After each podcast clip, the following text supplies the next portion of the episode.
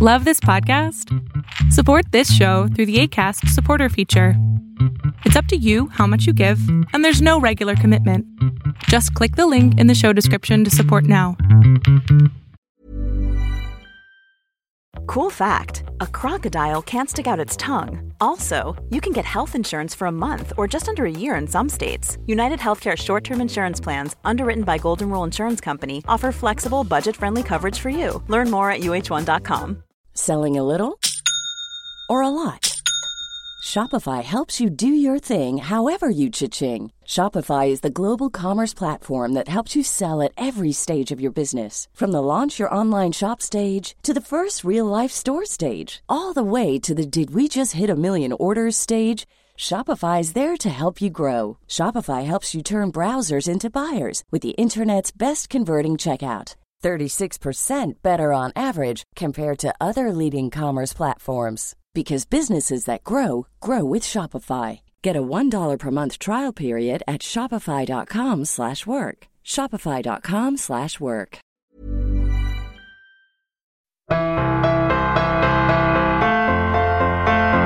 Hi, welcome to episode 111 of Concussion Doc Podcast. I'm with Dr. Asmash Samadani. And before we actually get talking, I'm let Dr. Samadani introduce herself. I would like the first thing was sponsor HeadCheck Health. Concussion Talk podcast is presented by HeadCheck Health. HeadCheck Health bridges the gaps in concussion care through simple, powerful technology. Join organizations like the Canadian Football League, Track Factory Racing, the Canadian Junior Hockey League, Eastern Washington University, and Volleyball Canada, who rely on HeadCheck Health to improve communication optimize care. Visit headcheckhealth.com for more. And also, I would like just I'd be remiss not to remind you to please follow me on social media at Concussion Doc on Twitter, Facebook, Instagram, um, and on Goodpods, just Concussion Talk, and uh, and follow me and subscribe, rate, and view on wherever you get your podcasts, whether it's Apple, YouTube, Spotify, Amazon Music, Stitcher, SoundCloud, uh, anywhere, anywhere you get podcast, Podbean, wherever you get your podcast. But uh, so I'd like to introduce uh, Dr. Desmond Samadani, and I really hope I asked you before we started recording if I'm not pronouncing it correctly, but I want to make sure that I, you also yeah. know say it better than I do. But uh, um, the the the brief intro that I have for you now, because I've because your your assistant center a long one, you have a lot of accolades for your robust research in, in brain injury and your neurosurgery accolades as well. But uh, Dr. Samadani is a neurosurgeon and brain injury researcher, brain injury researcher at the University of Minnesota. She's associate professor in the Department of Bioinformatics, Bioinformatics and Computational Biology at the University of Minnesota with the graduate faculty appointment in neuroscience. She's also attending neurosurgeon at the Minneapolis Veterans Administration Medical Center and founder of the neurodiagnostic, neurodiagnostic startup Oculogica, Oculogica, which we'll get into more now, more after Dr. Samadani introduces herself. So I'm sure I, I, know I didn't do you justice in all the accolades you've received, but um, please just introduce yourself further, if you would, please. No, you you absolutely nailed it. That's exactly who I am. I'm a neurosurgeon. I'm a brain injury researcher. I've been doing both uh, for about, uh, if you include residency, 21 years. Uh, Post residency, it's 14 years, 15 years um, uh, at this point. And uh, I, I work at the University of Minnesota on my research. I do my research at the based out of the the Minneapolis VA uh, healthcare system, and then I also am in private practice as a neurosurgeon. So I, I directly take care of patients uh, and I, I continue to work on mostly objective measures for brain injury, but also um, algorithmic treatments for brain injury and spinal cord injury. Well, that, that's very appropriate. But actually, just by happenstance, that uh, last week we had a Dr. Adrian Cohen from Australia and talk about again another objective EEG, purple EEG diagnostic of of of, of concussion and brain injury and uh, that was also his his big thing was being it's objective and and same with Oculogica, which before I started, before I should have mentioned earlier that I would I would encourage anyone to check out Dr. Samadani's TED Talk, TED Med Talk, whatever the, correct way to say it, TED Med or TED Talk, but this the whole this brain this this archaeological and uh, ocular motility, eye movement, and uh, how it applies to a brain injury diagnosis. So, or a concussion diagnosis. So, if you could please just guess guess just the, the basics of you you explain your TED talk how you how you got it, how you found this, started this, why you started this company, and your research sure. brain injury. So, so let me go back to the very beginning. Um, back in 2010, I was setting up my my um, clinical practice and my research, and we were doing a clinical trial to look at an intervention that would improve outcomes after brain injury, and we needed an outcome measure. And we came up with the idea of using eye tracking.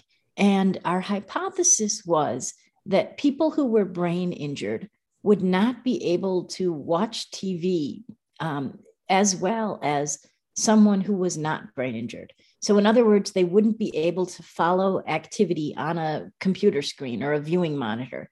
Um, and so, so that was the underlying premise of our, our whole idea. And so we came up with an eye tracking algorithm.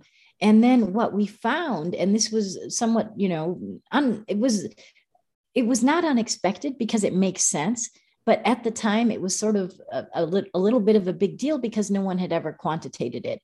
What we found was that um, people who are brain injured are not capable of moving their eyes in yeah. the same way as people who are not brain injured. And what happens is, is that they have restrictions in not only movement, but also in coordination. Yes. And particularly those restrictions in coordination are something that we can detect when we map the pupil position over time. And so that's what we're doing. So we're we we look at the Cartesian coordinates, you know, x, y. It's sort yeah. of that third grade math that we we all remember. You know, when you plot yeah. out x, y. Um, so we look at the Cartesian coordinates of the pupils over time in people who are injured versus not injured, and we see differences. And, and where we see those differences are in specific pathways. So the pathways in the brain that coordinate horizontal movement or that coordinate vertical movement. And the interesting thing is that there are different pathways in the brain that coordinate movements depending on which direction you're moving your eyes in. So if you're moving your eyes up, it's a different set of pathways. And if you're moving your eyes down, it's a different set. And yeah. so we can we can actually map where in the brain the injury has occurred by looking at the metrics that are disrupted um, during the eye tracking. Right. And so we, we do this by mapping pupil position over 220 seconds. Uh, so we, we measure the pupil position at 500 times per second over 220 seconds. And then that gives us some sense of how well a person is capable of moving their eyes and and that tells us a lot about brain injury so so why why is it why two minutes well two minutes and 40 seconds is 220 seconds so why is it well three minutes sorry three minutes and 40 seconds so why is it why that time just why is that time so important well actually it's not we can we can do it in much less um, but that's what we started with in in our research and okay, then we so validated our data set and that's what we submitted to the FDA. So that's what we're FDA cleared for. Oh, okay. um, we are working on reducing it. So, right. you know, Oculogica will eventually get it down to much less time because it's possible to tell a lot about pupil movement. Um, the more you collect data, the more you can be sure that something you're seeing is not an artifact. So, you know, having that extra buffer of time does give us some confidence in our results. Because actually, I was uh, re- obviously re- researching a bit before this our talk about uh, Oculogica, and also just, just talking about your, as I mentioned very briefly, your robust brain injury research, which is, I mean, you've been you've been uh, noted in in uh, your research has been noted in New York Times, Wired, and many others other publications.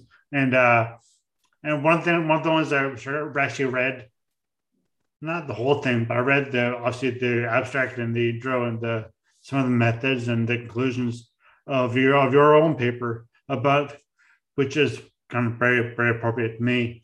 Uh, cranial nerves three and three and six about because I I have a double vision which is also known as diplopia, and yep. uh, and uh, you wrote a paper about that, and uh, this is uh, this may be very greedy people who don't want to learn, don't want to know about my specific brain injuries, or my specific problem. That uh, just so, so why is I've been told I've been told I may have a or I may have, but I've been told by people because I'm uh, so a standardized patient that they uh, help the students at med school here in in Newfoundland, in St. John's, Newfoundland, Canada, and uh, and they do the the well, you said in your TED talk the finger thing, the eye tracking with their finger, and uh, yeah, and so they do that, and it, and the doctor note that I have like like they you know they they obviously quiz the students as to there, but the uh, third and third and third and sixth cranial nerve palsy, and uh, because my eyes don't track well, well so just explain what what that is, like why yeah when there's three and six. So, um, well, let me let me back up just a little yeah. bit. So the, yeah, the way the brain works is that we have these nerves that come out of the the skull base, um, and they they exit from the the like the the bottom side of the brain, and there are twelve of them, and they control functions that are um, sort of the five senses, I would say, and then everything that goes to the head, so the face and the head. Um, and so there, like I said, there are 12 of them. The first one is for smell. Um, the second one is vision. So that's cranial nerve two. Three, four, and six are all involved in moving the pupil. And um, they also, they have nuclei that share information so that they coordinate pupil movement. Um, and then cranial nerve five is uh, sensation to your face, uh, and it's it's uh, also some motor movement in your, your trigeminal nerves yes, exactly. Okay. Um, and so, you know, people have disruption of that. Um, and then seven is movement to the face, eight is hearing and balance. Um, you know, so basically, our technology assesses um, cranial nerves two through seven because oh. what we do is we measure the pupil reflex, which is cranial nerves two and three. So we look at, you know, are your when when a light comes in front of your eyes, do both of your pupils constrict um, at the same rate and at the same speed? Because um, that that's something that's mediated by cranial nerves two and three. Then we also assess, um, you know, three, four, and six um, uh, are responsible for moving the pupil. And so, because we're looking at pupil movement, we get three, four, and six. And then finally, we get five and seven because we also measure blink. So um, five is sensation to the cornea, which is the surface of the eye, uh, and seven is your ability to to close your your eyelid. Um, and so when someone has disruption of that pathway, they may have a, an alteration in how quickly or how frequently they blink, and if and it also um, will assess whether the blinks are symmetric. Um, so because you know both eyes should be doing things at the same time. Yes. So actually, our technology of you know of the twelve cranial nerves, it assesses essentially almost half of them really. Um, you know because we get two, three, yeah. three, four, six, and then five and seven. so um so so we get a we get a good chunk of the cranial nerves. Yeah. Yeah. Um, and and what what's important about that is that each of these nerves um, it not only shares information with the other nerves in the brainstem, but also gets uh, information from other parts of the brain through large pathways and networks. So, um, for example, you know something like uh, vision. Um, you know, you you you choose where you look, right? But you don't choose the fact that your eye movements are, coordinated when you look in that particular direction.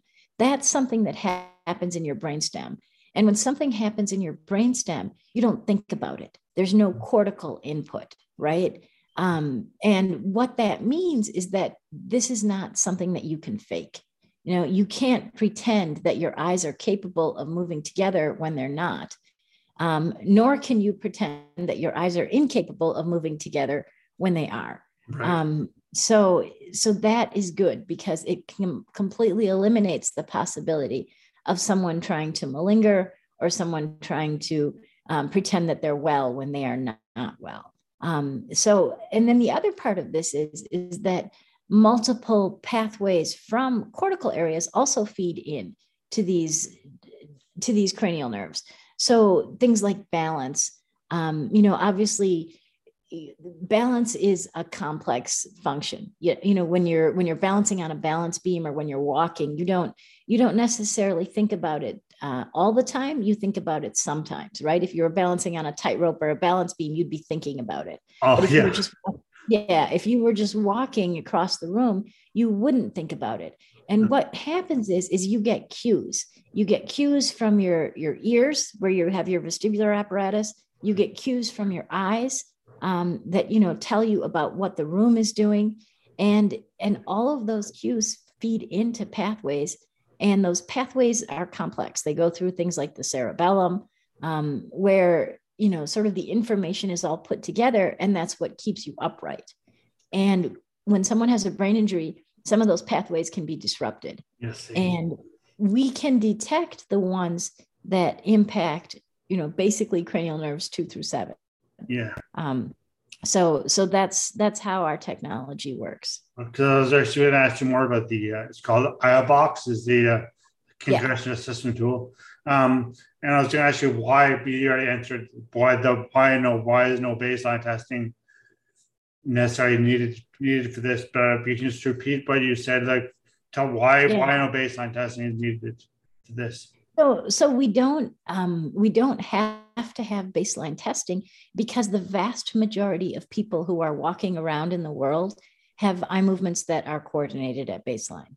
Right. Um, you would be an exception because yeah. you had a prior brain injury yes. and your eye movements are not coordinated. No. Um, but I will tell you this: there's a difference in disruption between people who are acutely injured, like who just got injured, you know, yesterday yesterday yeah. versus people who are chronically injured. So mm-hmm. you're what we call chronically injured because you were right. injured a long time ago. Yeah. So oh, different metrics would be disrupted in those types of people. And it, it I guess the I, the box why it's called boxes. It says it's a box score of the metrics, but uh, is that is that correct? Is that why it's called box I box? But when, when also what are the box scores? Yeah, well, it, it, we named it iBox. Basically, um, box stands for brain injury associated ocular motility. Oh. But um, like it's capitalized, it's all capitalized. Yes, yeah. Well, it's okay. Um, but the, the eyes are moving sort of in a box type pattern during the assessment. Yes. So it, it looks a little bit like a box, right. and that's why we we call it iBox um but i mean essentially you could you could do eye tracking even with natural stimuli and you'd still be able to figure out if someone's disrupted. It's just a lot easier when you use a provocative stimulus that um, that sort of asks the pupils to move in a particular pattern Cool fact a crocodile can't stick out its tongue. Also, you can get health insurance for a month or just under a year in some states. United Healthcare short term insurance plans, underwritten by Golden Rule Insurance Company, offer flexible, budget friendly coverage for you. Learn more at uh1.com. This is Paige, the co host of Giggly Squad, and I want to tell you about a company that I've been loving Olive and June. Olive and June gives you everything that you need for a salon quality manicure in one box. And if you break it down, it really comes out to $2 a manicure, which is absolutely insane. It's also so easy to get salon worthy nails at home with Olive and June. The difference between how your nails used to look when you did them yourself and now with the Mani system is a complete game changer. The best thing about Olive and June too is it's a quick dry. Dries in about one minute, lasts for five days, and full coverage in up to one to two coats. Visit oliveandjune.com slash perfect Mani 20 for 20% off your first system. That's oliveandjune.com slash perfect Mani 20 for 20% off your first system. Even when we're on a budget, we still deserve nice things. Quince is a place to scoop up stunning high-end goods for 50 to 80% less than similar brands. They have buttery soft cashmere sweaters starting at $50, luxurious Italian leather bags, and so much more. Plus, Quince only works with factories that use safe, ethical, and responsible manufacturing. Get the high-end goods you'll love without the high price tag with Quince. Go to quince.com slash style for free shipping and 365-day returns. Quality sleep is essential. That's why the Sleep Number Smart Bed is designed for your ever-evolving sleep needs. Need a bed that's firmer or softer on either side? Helps you sleep at a comfortable temperature? Sleep Number Smart Beds let you individualize your comfort so you sleep better together. JD Power ranks Sleep Number number 1 in customer satisfaction with mattresses purchased in-store. And now, save 50% on the Sleep Number limited edition Smart Bed for a limited time. For JD Power 2023 award information, visit jdpower.com/awards. Only at a Sleep Number store or sleepnumber.com. So, so this is so. I mean, again, I'm being a bit greedy, selfish here, but again, back to the diplopia and my well, my uh, my personal diplopia, but diplopia. So, how's that? As if if I'm watching, if I'm watching, say, a soccer game on TV, well, how do I my eyes move differently than uh, you yours would say?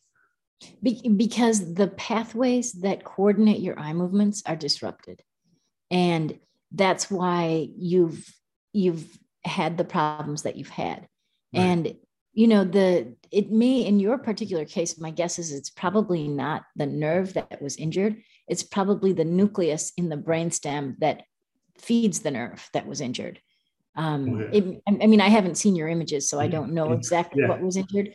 But more frequently, when someone has disruption of more than one cranial nerve, like you do, it's yeah. because the nucleus that that creates those nerves that you know that sort of that is the basis for where those nerves come from in the brainstem is disrupted and uh, and and that that usually is what happens. Right, right. So yeah, because they know because they know they're having. I, well, they were having problems. I would have problems with my figuring out what was wrong with my eyes and why they weren't coordinating. And so that was another that was a challenge. And of course, I was injured in 03 when this was obviously not as Ranger is not it's not really one not one understood now.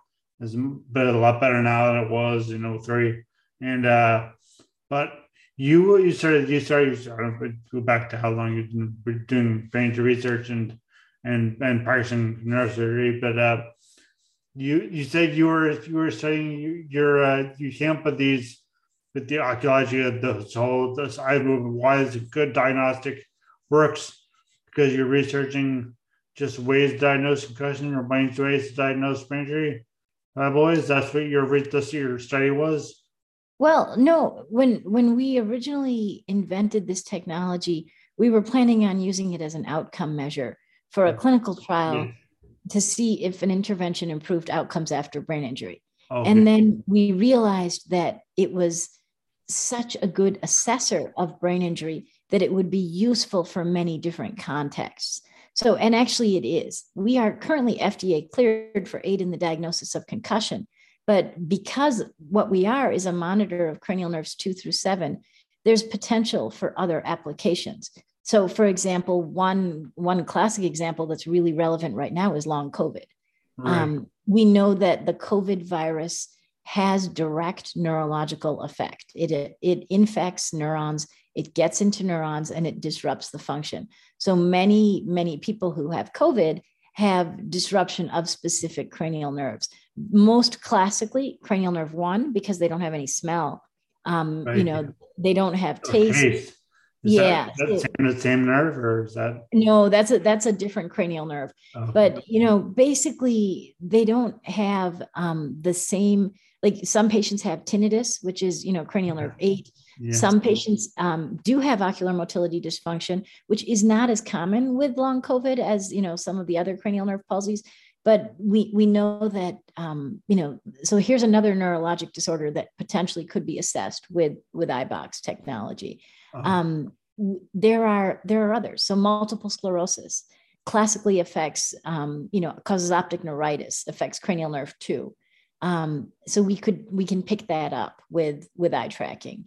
Uh, you know, so there there are a variety of disorders that we potentially have application for. We've just focused on brain injury because that's where the need is greatest right now. Yes. Um, you know, we could also be used, for example, for screening for stroke because you know we can stroke will affect yeah. um, some many of the cranial nerves um, essentially anything that that causes impairment of central nervous system function um, might be detectable by our technology uh, because so many different pathways feed into the cranial nerves that we can assess.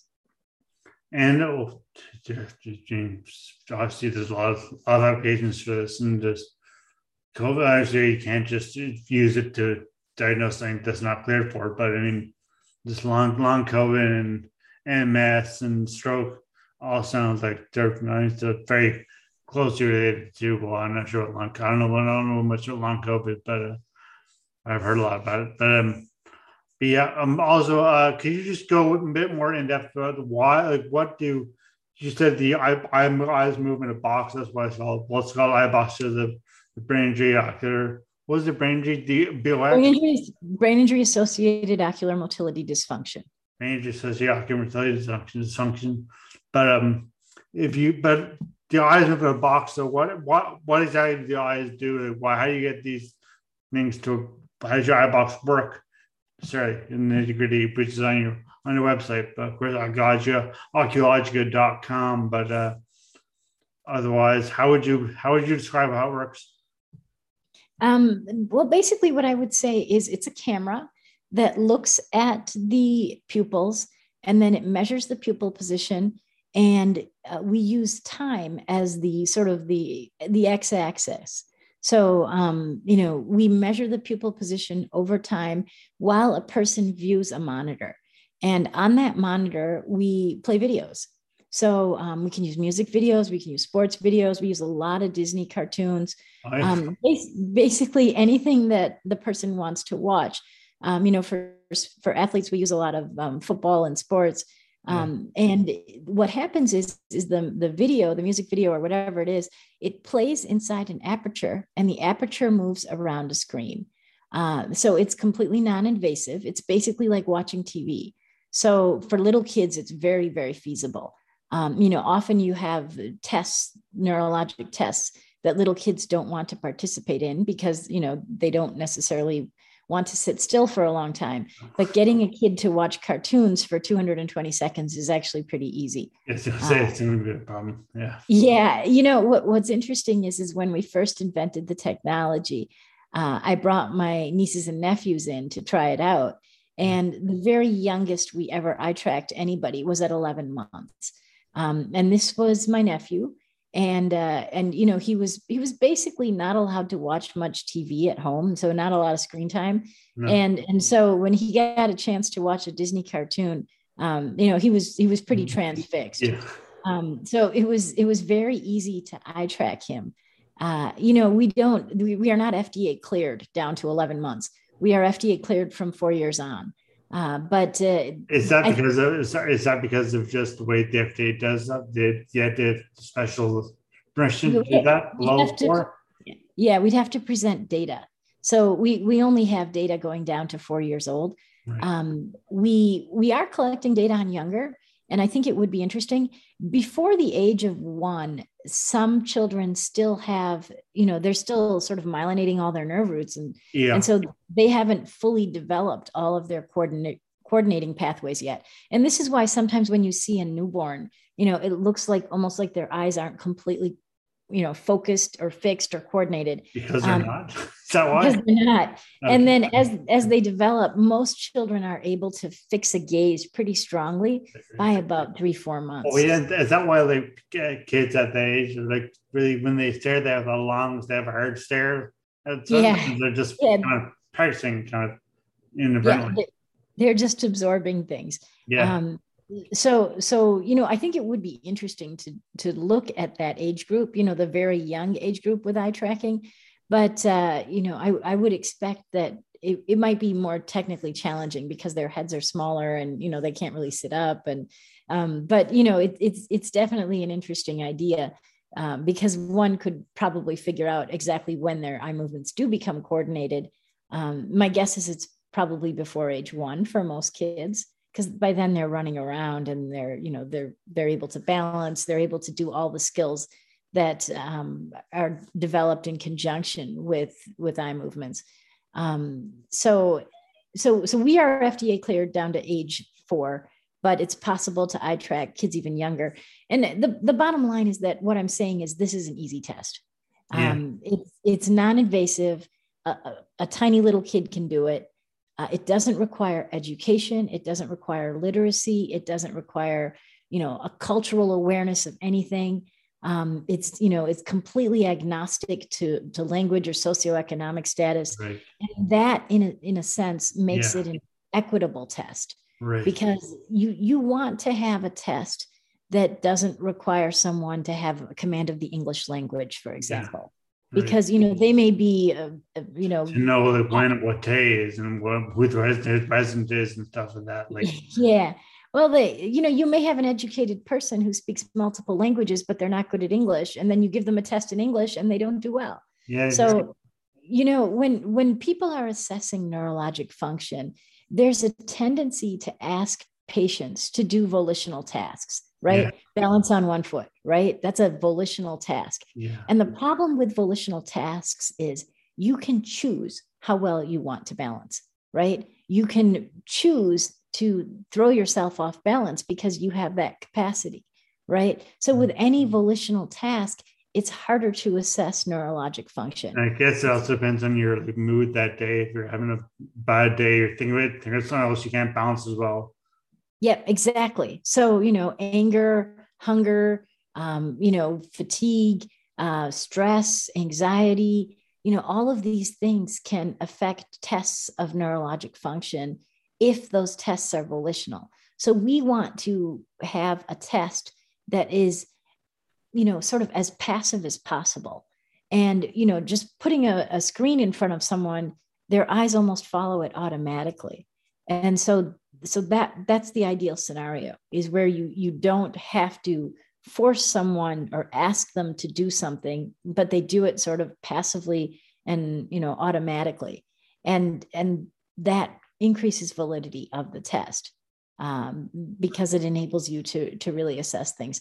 You know w- when i say that we have a stimulus that moves around the screen and it plays videos it plays movies yeah. um, we can actually also assess you even if you don't follow the stimulus because suppose you you de- uh, we've had patients who do this who who deliberately choose to you know look somewhere else right. but even when they do that their eye movements are coordinated oh. you know so so we can tell if they're if they're trying to malinger or not because they still have coordinated eye movements or mm-hmm. discoordinated eye movements whatever the case may be so the, the data tells you if their eyes are obviously just by just by looking at the eye you can see oh this person's trying to move their eyes away or whatever but as yeah. a, a, general question because i know you said in your ted doc your ted med doc however yeah. you want to say that um that this was between two or 92 or uh, that may have been just a well well put together little analogy or not analogy but anyway way to say it but uh but uh so is there a there's so there's a part of your of your when your eyes your eyes coordinate this is a, obviously a more general question but uh there's an age when it's just there's after a certain age you're just say it's not going to change much. Or not or just you know if someone's well, so, so we are yeah we are currently fda cleared for aid in the diagnosis of brain injury or aid in the diagnosis of concussion i should say uh, up to age 65 um, yeah. and the reason that we stopped there is that we don't have data for older patients. Right. um, what happens with older patients is that other factors start to um, start to go in. And when i when i say other factors i mean like, well yeah glaucoma definitely. But um, you know so uh, ocular dysfunction in general but also um, you know the the effect of age age related you know mild cognitive impairment um, you know dementia other causes. And we have noticed that there are differences in eye movement tracking between people who are demented versus not demented um, but we haven't published on that yet. And that's that's definitely something that we're seeing at the extremes of age. And so therefore we didn't submit uh, you know data on concussion in that patient population. Uh, what happens in in the older patient population with brain injury is the older you get the harder it is to recover from a brain injury. Yeah. you know a, a, very trivial injury in a 70 80 or 90 year old is a big deal when you know if if the same you know like if you just bump your head at the age of 80 or 90 you can have a bleed on the surface of your brain and right. it can be devastating. Yeah. Um you know that same bump to the head in a 10 year old kid might not even be noticed you know? Um there there are huge differences in capacity for recovery at older ages. And it's it's almost as if you know a trivial injury is is so much more of a cataclysmic event at that age group that it would be harder for us to say that an injury is mild um, when someone ha- sustains an injury in that age group, you know, relative to a younger person.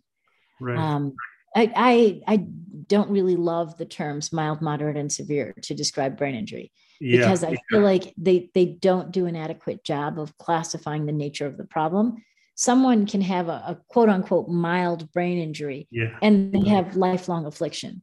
Um, you know, they're, it, it disrupts their function for years. It keeps them from having a job. It keeps them from having, you know, meaningful relationships. It can lead to addiction. It can, it can create a death spiral.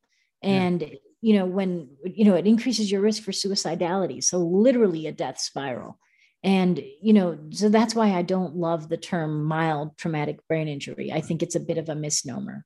And so sorry this i was going to give you a chance to talk more about Oculogica but it's one it's one question one more question about this day. You say you don't like the term mild traumatic brain injury so pcs or some people say post-concussion syndrome but now it's also persistent concussion syndrome yeah. persistent concussion symptoms so which one do you like? Do you have a preference to those terms or do you haven't thought that much? Well, I, I use them. I use all of those terms because that's what is commonly yeah. accepted in the vernacular of our, yeah. our field. Exactly. But uh, I, I feel as if sometimes we need to do a better job of classifying the physiology of brain injury. So, you know, I, I think that the tricky thing about brain injury is is it's a bit like a salad. It contains multiple ingredients. So there might be cortical spreading depolarizations. There yeah. might be you know endocrine dysfunction. There might be diffuse axonal injury. Um, you know there might be multiple different pathophysiologies that are all occurring in the same person but to different extents. And we need to be able to classify the nature of injury. So just like we do with brain tumors or you know cancer of any any sort is we we classify it from a molecular perspective. Yeah. And then we figure out exactly what's wrong and we treat the problem.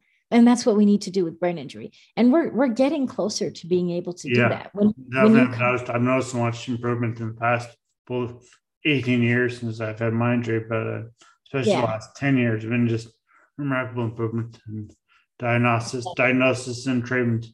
So yeah.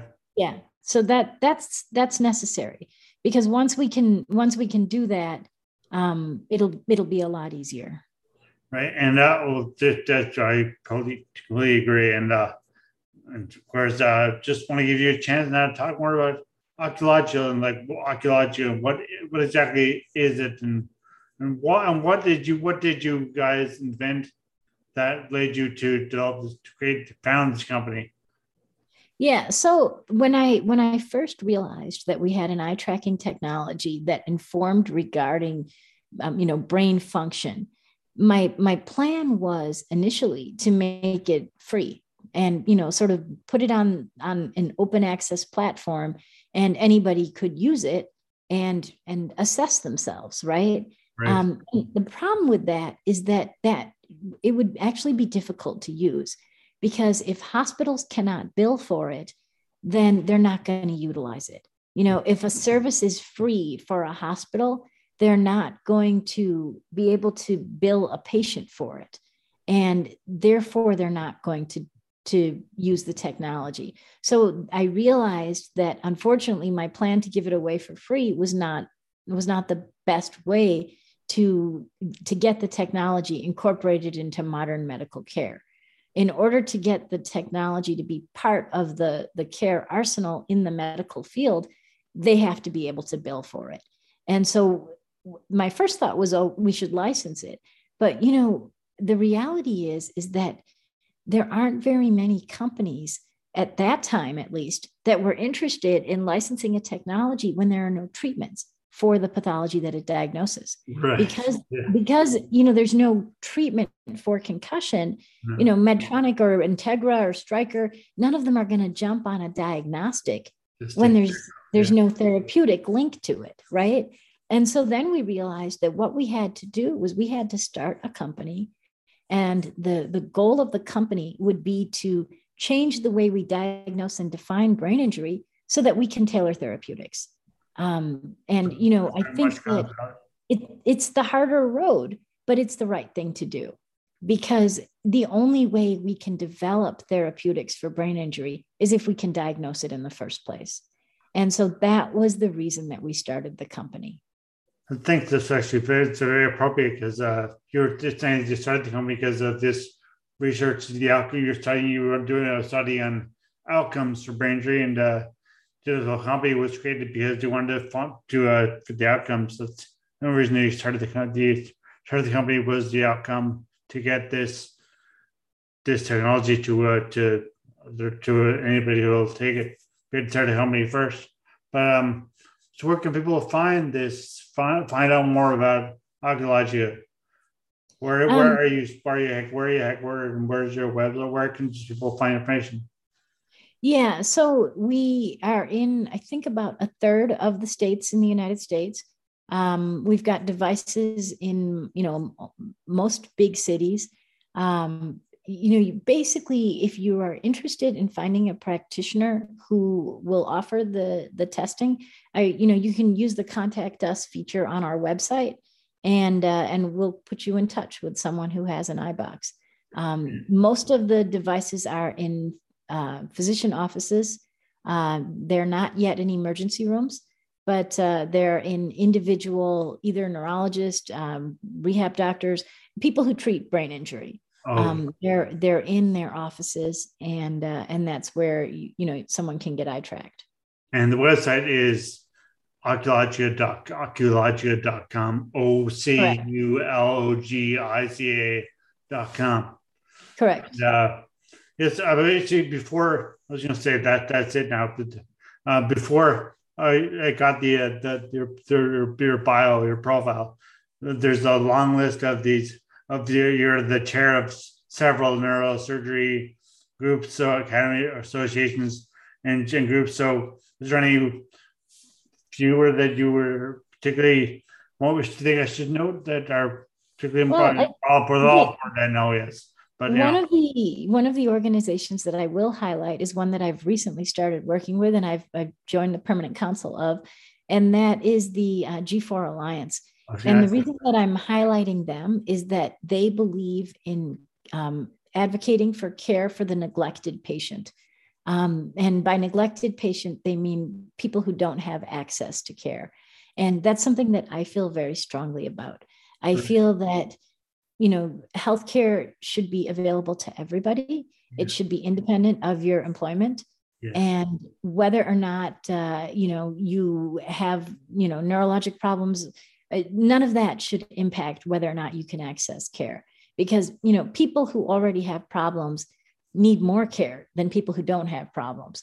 So you know i don't think that pre-existing conditions should preclude uh, you know access to further medical care so you know that that's one of the organizations that i'll that i'm part of that i, I will highlight um, another one that I, I recently served as chair of the board for is uh, called think first and they're uh, an injury prevention foundation um, they advocate for things like helmets and um, you know sort of uh, paying attention to you know how deep the water is before you Yeah. dive Yeah. um, you know like things like things that help with injury prevention. So distracted driving um, they have they have a series of programs that basically span the lifespan. So it starts with babies and inflicted injury goes all the way to seniors and falls um, you know because falls are a huge cause of brain injury in the elderly. And essentially they have programs at every single level that help reduce brain injury. And i think that uh, you know as more awareness of the problem grows and people realize hey falls are a, a very common cause of brain injury hopefully people will take measures to prevent falls so you know things that people can do to prevent falls you know for example in the ice You wear, um, you can put like they're called crampons or Yaktrax.